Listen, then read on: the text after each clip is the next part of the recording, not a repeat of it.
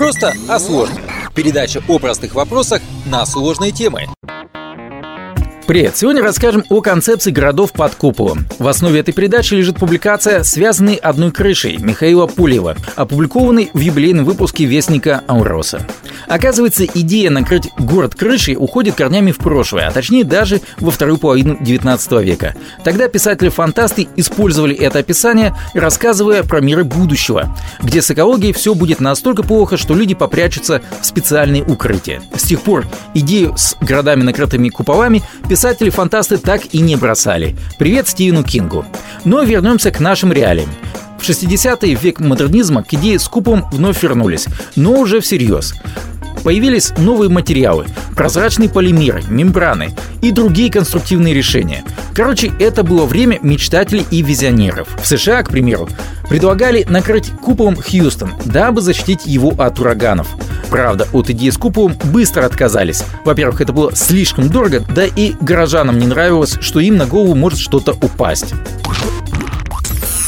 Ну а в стране Советов были свои заморочки. У нас в это время шло активное освоение северных территорий. Добывать полезные ископаемые, в том числе алмазы, предполагалось в суровом и непонятном для московских архитекторов климате. И тут-то и всплыла идея сделать город под одной крышей. Авторами идеи были молодые архитекторы, работавшие в Мирном в институте Якутнепроалмаз. Зодчие собирались по новым принципам построить поселок Айхау. Предполагалось возвести несколько пятиэтажных зданий, способных вместить 5000 человек, и соединить все эти постройки широкими галереями, по которым люди смогут перемещаться, скажем, из ДК в столовую и домой, не выходя на улицу.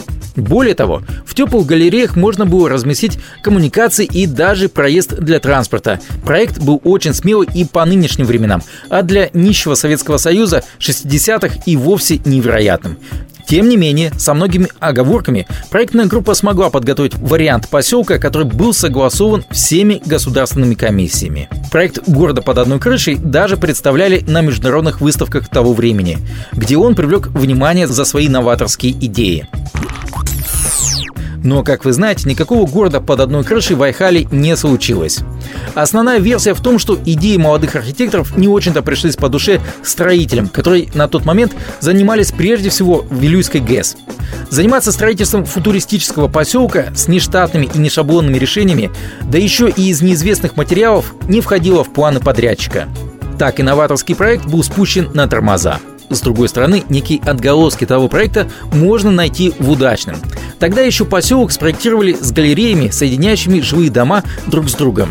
Правда, соединяют эти галереи далеко не все здания в поселке и выглядят совсем не как в романах фантастов. Что же касается концепции города под одной крышей, она свое применение все же получила. Скажем, станции полярников в Антарктиде формируются именно по этому принципу, когда все помещения соединены теплыми переходами. Яркий пример – британская станция Хали или проект обновленной станции «Восток», Обе эти станции напоминают вагоны поезда и созданы специально для сурового арктического климата. Но нам, конечно, ближе совсем другие примеры. За полярным кругом вахтовый поселок Эбелях-Гусиный построен по аналогичному принципу. Все под одной крышей. В пятиугольном здании, построенном для вахтовиков и прозванном «Пентагон», можно найти и зоны отдыха, и жилые зоны, и столовую, прямо как на космической станции.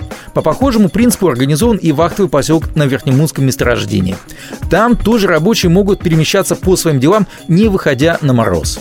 Так что идея города под одной крышей или под куполом не умерла. Она просто нашла свое подходящее применение. На этом все. Счастливо!